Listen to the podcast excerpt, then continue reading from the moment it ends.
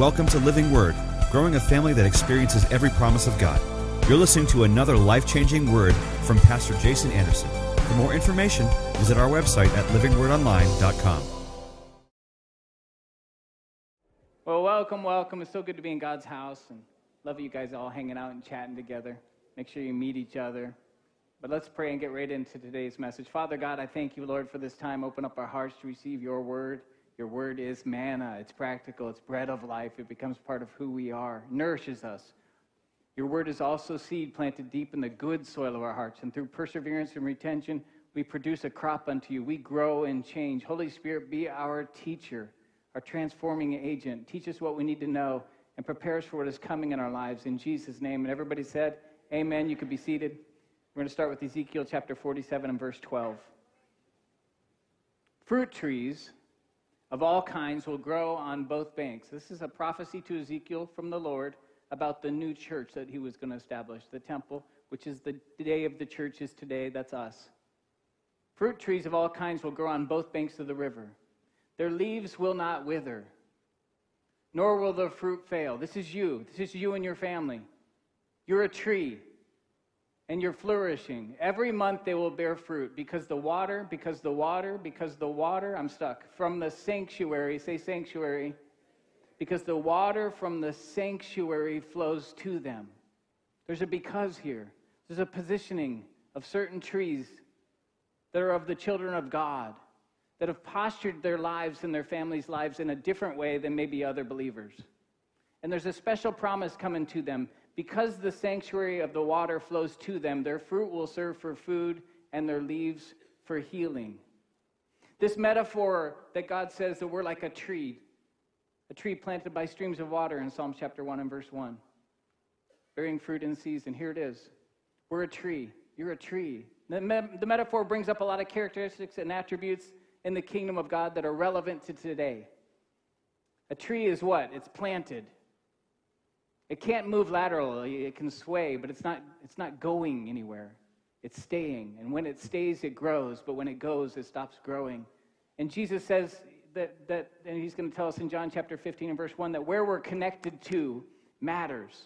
There's a location. Every believer does not operate in the same blessing and flourishing as every other believer, but there are some believers who are rooted down in God's house where the sanctuary waters flowing to their roots, the supernatural abundant provision of God's water is coming into them. But you can also plant your family and you in the wilderness.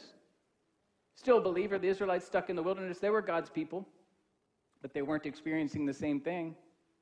You can plant your family in Egypt.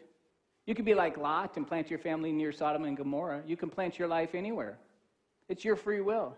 But God's saying to this, to the certain, to, to us as trees, it's better to plant yourself in a place where flourishing happens. Plant yourself in God's house.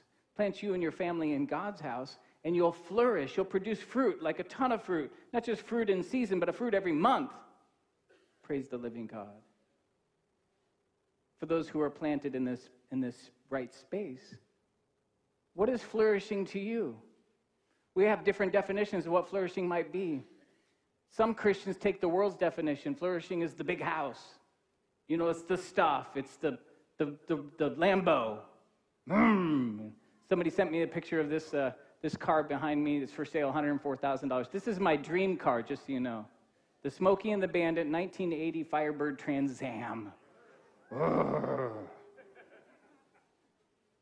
But it's not about the stuff, is it? I mean, I'm not anti stuff. I mean, Father's Day's coming up, and I would love to have this car. So if somebody's like, if you're looking for gift ideas, I'm not going to reject it. But I'm, it's not about the stuff because the man who owned this car and owned 80 cars, collector's cars, including that one, he recently passed. And, and my friend is in charge of selling off all the cars. Because why? Because we can't take stuff with us. So it's not about the stuff, is it? Stuff isn't bad, but you can't take it with you. It's really about the things that matter in life, flourishing. We sometimes think that, like the Hollywood elite, they have everything. I mean, Kevin Costner, he doesn't have to worry about his bills. He can go anywhere he wants, whenever he wants. There's nothing holding him back. He must have everything. He must love life. He must be super happy. But Kevin Costner recently had to cancel his hit TV series, yeah, uh, Yellowstone. Because why? Because his family just exploded. His wife filed for divorce. He's losing all the things that matter. We'll pray for him. Nobody wants to go through that. That's awful. But no amount of money is going to replace that. Tom Cruise with his cool hair and his Top Gun sequel. The guy has everything, right? He's short like me. but his daughter Suri, 16 year old daughter Suri, won't have anything to do with him. Elon Musk is the richest man in the world. But his daughter just had her last name changed because she doesn't even want to have her last name be his last name. She wants out of the family. No amount of money can, can make family work can make relationships work. And, and relationships and family, that's what we take with us the family of God and then our families. These are the things that matter. I want my marriage working. I want life to work. I want to flourish in this life. And God's saying, listen, there's flourishing happening for you, but you got to be in the right location, get your roots in the right place. It matters. Outside of this place, there's withering happening, and we don't want withering in our life. And what, is, what does planted look like? Can't move. It's stuck. Trees don't move around. They don't hop. They don't jump from place to place. They're planted. They're immovable. There's a city in Italy called Pompeii, an ancient city, and in 79 AD, Mount Vesuvius erupted, a volcano, and in just a second buried the entire city in ash, volcanic ash. And it was discovered in 1800s as they excavated carefully that the people of that city were frozen in place from the ash, and they were able to carefully excavate this through a process and reveal exactly the positioning that they were in. And you can go visit Pompeii today and find that what look like statues are actual real people frozen in time. And people were doing this, as you can imagine, during the volcano exploding. And they were doing this regarding their children, and they were wincing. But there was one man that Charles Spurgeon talks about. He's a Roman soldier. And this man was standing his post. What was interesting about this man, he's a Roman soldier who had been trained not to move, not to cower, but to stand his ground no matter what was coming, that he wasn't wincing at all. He stood his post, facing that eruption. Didn't squint, didn't put his hand here, just stood his ground and just took it immovable, unshakable, stand your ground kind of people. This is the soldiers of God. Come on, somebody. This is what it looks like to be immovable and unshakable. No matter what's coming at you, you stand your ground because you're a person of faith. You're a well trained soldier. Amen? I know a guy who he came and met me last week. He said, Pastor, in January, I got born again. I got I came to this church and I was drunk. I started laughing. He said, I was drunk, but I was lit, man. And then I received Jesus and I got born again. And then I took your church challenge. He said, I did 12 weeks in a row. And I'm here right now today to tell you it works. He said, My life is completely different and transformed than when I started in January. And he said, And every week I would call my girlfriend. I would say, Oh my gosh, you missed church today. It was incredible. So then she would watch the live stream and find out what happened. And she started watching the live stream every week. But then he said, You got to come because when you sit in the place, it's different than watching the stream. He said, You can feel God in this place. It's crazy. So she came last week. She came with him. I got to meet her too. She came and sat in the service, and then she got born again. Come on, somebody. This incredible story. Now, as he starts to produce fruit, what's Satan going to do? He's got to he's got to get this. Step one is to get him away from the water. If you're going to attack a city in the old days, you had to surround that city and you had to cut off the water supply. That's how you started to attack and defeat a city. Cut off the water supply. That's what Satan's going to want to do is cut off the water supply. Got to get him away from the sanctuary. Step one is to get him out of God's house. What's he going to do? Is he going to stay? Because what's going to happen? At some point, somebody's going to say something mean to him. At some point at church, he's going to get wounded. Lots of believers don't go to church, and if you find out what the reasons are, it's always the same reasons it's people. They weren't hurt by Jesus, they weren't hurt by the Holy Spirit, they were hurt by people. Either the pastor had a moral failure or the people said something mean, or because why? Because we're a family and families fight. We're a family, and we're going to be brothers and sisters, and we're going to gnaw on each other sometimes, and we're going to say rude things, and we're going to say mean things, we're going to forget each other's names sometimes, and we're going, we're to do things that might seem hurtful. And that's what's going to happen is a wound is going to come his way. And he's going to have to decide either I'm going to go or I'm going to grow. Because what do I grow in when I stay? I grow in forgiveness. I grow in the, the God kind of love, the unconditional love, the love that says, I'm staying and I'm forgiving you. And I'm going to have grace for people and I'm going to have understanding that people aren't all perfect. I'm going to grow if I don't go. He's got to remain. Maybe he could join the ushers. Tell you what, that would help. You join a team, you get, you get rooted down even more. Now you got people calling you on Monday if you missed on Sunday. Hey, where were you? we needed you. Maybe you need that phone call. Maybe he's going to need that phone call one day. He should join a team. Jesus said it this way. He's talking about the body of Christ, and we got to we got to connect to the body of Christ in, in the same way that, that we're rooted down near the water. When you're connected to the body of Christ, you have that life blood flowing to you, that life healing blood that comes into your life and brings healing to your life. We need that blood. We don't want to be disconnected from that body because to be disconnected from it would be withering. You don't have that blood coming to you. We want to stay connected to the body. So Jesus said this He said, I'm the vine, you're the branches. John, John chapter 15, verse 1. I'm the vine, you're the branches. It's the tree again. And then he says this remain in me. Remain. Why does he say remain? Because he knows that there's going to be a propensity for people to leave, to go, and not grow. He says, Remain in me, and you will produce a crap ton of fruit. Now, he doesn't use the, that phrasing, he doesn't use the word ton. But you're going to produce a lot of fruit. Like, this is where the fruit is, man. But then he says this if you don't remain in me, you won't produce fruit. You will wither. You will be cut off from the branch. You'll be thrown into the fire and burned. And that doesn't mean you're, you're going to be burned in hell because believers still go have, have a place in the kingdom of God. Your name's written in the Lamb's Book of Life. What he's saying is your life is going to fall apart. It's going to wither and dry up, and it's going to look like ashes. He's like, no, no, you got to stay with me here. Remain in me. One of the phrases he uses is, is abide. Abide in me. And, and you can look, some translations say abide, some say remain, but abide comes from the word abode, which means home. So he's like, make this your home. See, church isn't meant to be something you go to. It's somewhere you return to. It's a home. There's a difference between being a guest and an abider, someone who lives there, that's made it their home. I love guests. We need guests. Without guests, everybody was a guest at one point. We're all are guests of God's house. And, and I write sermons for all the guests. And we all serve to have the guests be here. We celebrate the guests. But abiders today are calling the guests to become abiders. We're saying, hey, there's something deeper here that we want you to enjoy. A guest, when I, when I, I live at, um, me and Kelly and Logan have a house, of course, we, that's our home.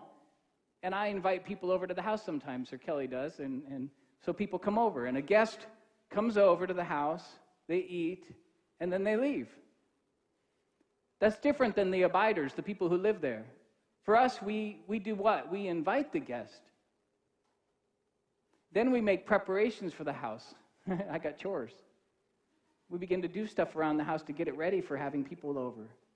Somebody goes to the store and does shopping like a tithe that there might be food in the house. Then the guests arrive, and, and, and the homeowner, the, the abiders, make sure the guests are having a nice time. We entertain the guests. We get to eat too, but we make sure they're having. Did you get enough to eat? I hope you liked it. Did you enjoy it? I love that. And then after the guest leaves, the abiders have to clean up the place.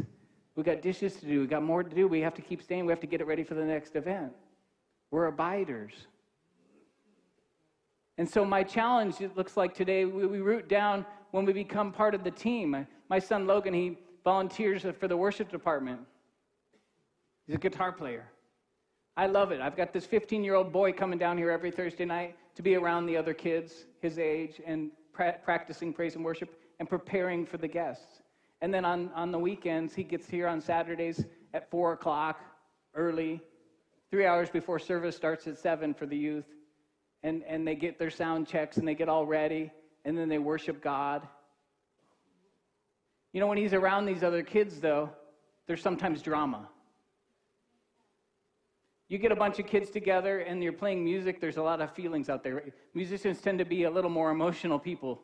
I know I am one. We get our feelings hurt, and there's drama sometimes. And so Jesus says this He says, Abide, abide in me, stay with me. And then he says this remain in my love. Suddenly brings up love. As he's talking about staying connected, he's saying, Remain in my love. And then he says this that my joy might be in you and your joy might be complete. How many want to be happy in this life? So he says there's a completion of joy here, and he's going to show you, he's going to show you the secret. I'm going to put it together for you. He says, No greater love hath anyone than he laid down his life for his friends. So you come and you, you join a team. Maybe, maybe today before you leave, you're like, you know what? I'm not going to be a guest. I'm going to be a biter. I'm going to go find an usher. Go find an usher and say, I want to join your team. Go find a greeter, say, I want to join your team. Go to the children's ministry and grab a worker and say, I want to join your team. I want to help you. I want to help in this place. You, what happens when you get on a team? You ever been on a sports team before? I tell you what, if you've been on a sports team, you know what it is to have that camaraderie. Or soldiers who are in the Navy or in, in the Air Force together and they, they get in a, in a group, in a platoon, or whatever you want to call it, and they fight together. There is a camaraderie that happens. There is a connection that happens that is deeper. It's like family. You become like family with each other. Those relationships last a lifetime. Because what? Because you joined a team. But what happens is you got to love. Jesus is like, listen, I need you to get some love in your heart because when you get close to people, there's going to be drama. And what are you going to do? You're either going to go or you're going to grow. What are you going to grow in? You're going to grow in the love of God. You're going to grow in the love of God. Why? Because you got wounded, but you're going to stay. But Jesus, I got hurt in church. And he goes, Yeah, me too. Me too. But I want you to grow in the kind of love that I have for people. Because if you will, it will reprogram your heart and you're going to have a better life because you're going to grow. Why? Because you can either get miserable around people or you can have joy. And the difference will be whether you love them or not. If I don't love them, I'll get bitter and I'll be unforgiving and I'll be unhappy and I'll be miserable in this world and I'll finally go because I can't stay any longer. I just can't take it. But if you learn how to not keep record of wrongs, if you learn how to forgive your brother and not take your anger to bed with you, if you learn how to love people and have understanding and grace, you become a happier person because people can't change your character anymore. I don't get my character from how you treat me, I get my character from God.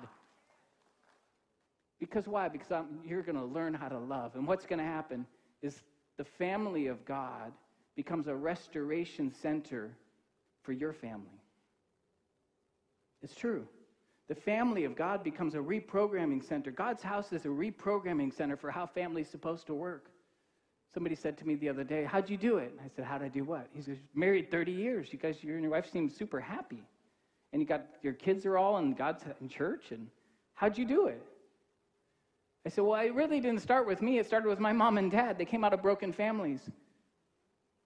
And, and then they got born again, but how are they going to make their family work when all you've known is brokenness? You have no training ground. But they began to plant in God's house. And the one thing I can say about my mom and dad that's different than a lot of believers. I've been born, born again since 1977. I've seen a lot of families come and go from church in general. And I can say this the one thing that was different about my family lots of believers that loved God, read the Bible, prayed, worshiped God. Lots of believers like that. But the ones that planted in God's house, I noticed they got a different result. My mom and dad planted in God's house. They rooted down deep and got that water in their, in their root system. What happened was we began to flourish as a family. I mean, think about it. They had to navigate not just raising me, but raising Scott. and come on, the miraculous power of God's water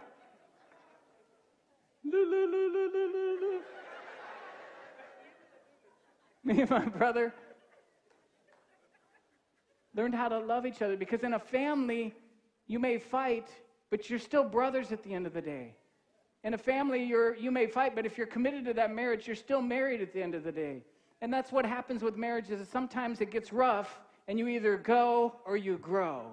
And what I'm saying today is one of the things that you learn in God's house is you learn how to stay and be planted in every relationship and every situation. So when your best friend betrays you, you can either go and find a new best friend or you can grow and have this relationship with that best friend get even stronger than it was before. It's a decision that we make every single day. And we make that decision in God's house too. We either go or we grow. Grow in what? Grow in the love of Christ. I was at a Starbucks having this conversation with a guy about the God's house and church and you know, inviting him to church and telling him how it changes your life. And I was being a little verbo- verbose and overbearing, as I am sometimes with new people. And he says to me, uh, you know, I, well, I said to him, I said, what do you do for a living? He said, I'm an aviator. And this is how my brain works. Like in a split second, I thought, that's a cool, like, aviator. I thought, that sounds so tough. And, you, and then I thought, he didn't say, I fly planes. Because that doesn't sound nearly as cool as aviator. And then I started to think about what makes aviator cool, and I thought it was the ater. So my brain works. It's like crocodile is not nearly as cool as alligator. You know what I mean? I'm a teacher? No, I'm an educator. It's just better, right? Do you feel me? Like like Terminator. Darth Vader, right? It's just like it's perfect. So he, he says this, and I mean, without blinking, he goes, What do you do? And I said, I'm a churchinator.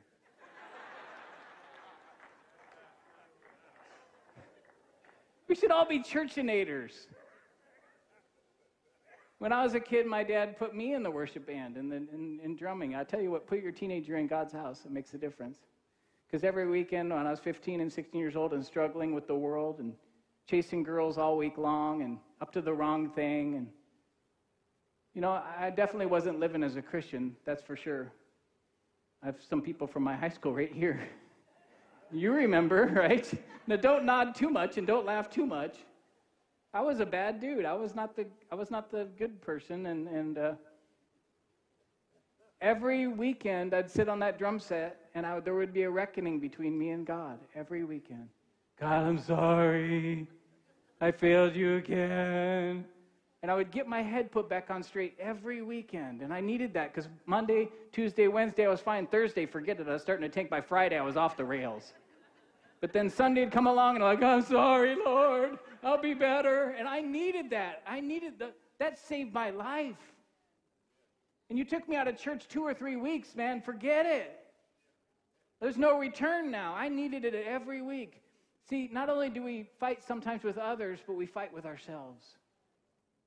And being in God's house makes a big difference. And maybe your spouse needs that this week. Maybe your teenager needs it every week. Maybe they shouldn't be missing even once. Maybe they need that reckoning. And it does something to a family when a family comes to church together. I raised my family in this church. My parents raised us in church. It does something to a family when, when you stop everything and make it a priority. That things don't things menial don't interrupt God's house. Colossians chapter 2 and verse 1 talks about for I want you to know what a great conflict I have for you. So Paul says I'm fighting for you and those in Laodicea and for as many as not seen my face in the flesh, people that didn't come.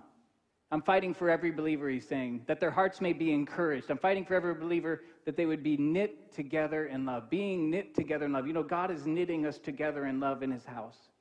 He's knitting us together. I had to sew my, my son's leather seats together in his car. We're restoring an old car, and I, the leather was torn. I didn't want to buy new seats because it's just too much money. So I, I'm, sew, I'm sewing. I was sewing seats together.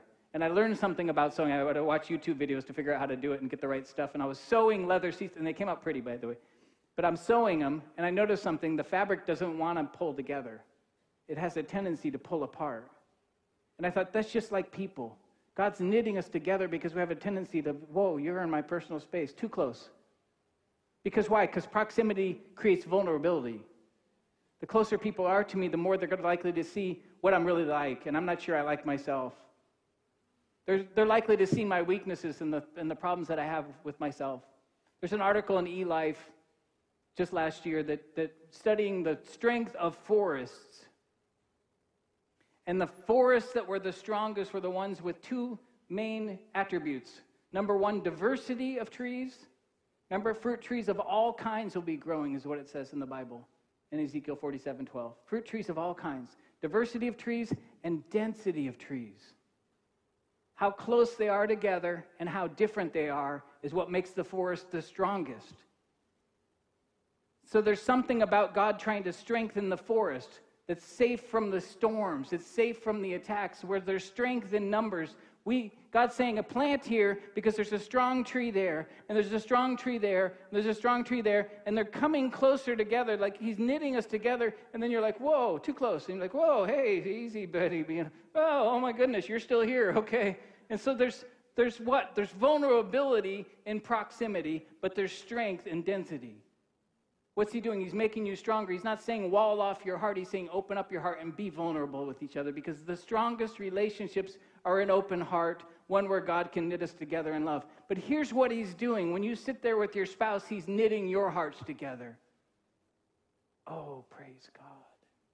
When you sit there with your family, he's knitting that. When you come to church with your family, he's knitting the family together. He's pulling you together. That propensity to push each other away draws you together, though. He's pushing back on that. what do we happen? What do we do? As we get closer and closer to each other, we join some team. We meet some brothers and sisters at the church, and then we get closer and we start to see what they're really like. And we find out that in church, not everyone's perfect. They claim to be Christians, but they don't act like Christians, Pastor. Yeah, I know. What are you going to do? You're either going to go or you're going to grow. What are you going to grow in? You're going to grow in the love of God. Because what, what, what point does God give up on people? Never. He positions you in a place among people who are very different from you. He pulls you in, pulls them in closer because he's training us in the love of God. Don't go, grow. Don't go, grow. Don't go, grow. Come on, people of God, don't go. You grow. You stay planted. You be immovable. You be unshakable. And watch what God will do in your life. Give the Lord some praise right now. Did you receive something today? I just encourage you be generous. Help us get this word out to the rest of the world. And then I ask this question If you were to face eternity today, do you know what eternity looks like for you? And would you have peace with Father God? Here's the good news God has already offered the free gift of eternal life to anyone who will believe. You might say, believe what? Believe that Jesus Christ is the Son of God who died for your sins and rose from the dead. Make him the Lord of your life today, and you can start having this fruitful, flourishing life that God promises. Flourishing in the things that matter. I'm going to pray this prayer. You just repeat after me. Make a decision for Jesus today. Make him the Lord and King of your life. Repeat after me Dear Father God, Forgive me of all my sins. And Jesus, I believe in you. You're the Son of God who died for sin and rose from the dead. Be my Lord and my Savior. In Jesus' name, amen. If you said that prayer for the very first time, or maybe you came back to the Lord today, you've been away for a little while, our service leaders are going to raise their hand right now. Go talk to them. The one that's closest to you is your service leader. They have a Bible that'll get into your hands. They could pray with you if you'd like. But here's the most important thing I can tell you just be back in church next week. We do 12 weeks of church in a row, the church challenge. Watch what God will do in your life by being in His house 12 weeks in a row without missing. It's an amazing thing. We have water baptism available to you, livingwordevents.com. If you've never been water baptized and you want to be, it's an amazing time. You can invite your family and friends out to it, or you can just do it alone. It's up to you. We do it on the first Saturday of every month. So check your calendar and figure out how you can get water baptized. We also do Holy Spirit baptism at the same time. So we encourage you with that. Remember what Jesus said? He said, Go out there and compel them to be in my house, that my house might be low, might be full. If you are new, I would like to meet you. Pastor Kelly and I will be right outside those doors. Don't run off. Come over and say hello to us. It'll only take a moment of your time. Invite people to God's house that his house might be full. I love you guys. I'm standing with you. God bless you. Have a great morning. Amen. Happy Mother's Day. Amazing word today. Just to remind you that we have a Living Word Bible Church church app, and you can get on that app and get all the, the teachings that go on here at Living Word. Quick announcement Happy Mother's Day. We have uh, cupcakes out there for all the mothers, so get your cupcake on your way out. This week, uh, Ladies Bible Study, it's on 10 a, at 10 a.m. on Wednesday, Thursday p.m. at 7 p.m., and I am going to be speaking this week. I would love for you to come out, get that one hour of power. It's going to be a great time. We have an outreach going on, Living Word Outreach. Okay, what they're going to do is a serve day at the House of Refuge. Now, what the House of Refuge is, it's, um, it's a program for families that are experiencing homelessness and um, domestic abuse. And what they're going to do is they're going to go to a home and they're going to paint the interior of that house. If you are looking for an area to get involved in, go to livingwordoutreach.com. You're going to sign up for it. It's on May 19th. It's from 8 a.m. to 11 a.m. If you're looking to do that, get involved. Go to livingwordoutreach.com. We have our high school and our junior high camps. Those are coming up. Go to livingwordevents.com to sign up your teenager. We've talked about that for many, we- many weeks now. And then, of course, coming up in summer is our kids' day camp. All right, I would love for you to stand with me as I close in prayer. If you are a newcomer, please come meet us. We'd also love to pray with you. All right, let's pray. Father God, Lord, in the name of Jesus, Lord, I praise you and I thank you for this word today. It is the truth that sets us free in our lives. And each and every day we get up and say, This is a day that the Lord has made. I will rejoice and I will be glad in it. In Jesus' name, amen. Be blessed and have a happy Mother's Day. We introduce to you Living Word Virtual Church Community. Each week, we come together during the live stream, chatting with each other through live comment sections. Then, during the week, our virtual church community reconnects in online share groups to discuss the weekend service and study the Word. To sign up, visit the Living Word Virtual Church Community page on our website. We'll see you there.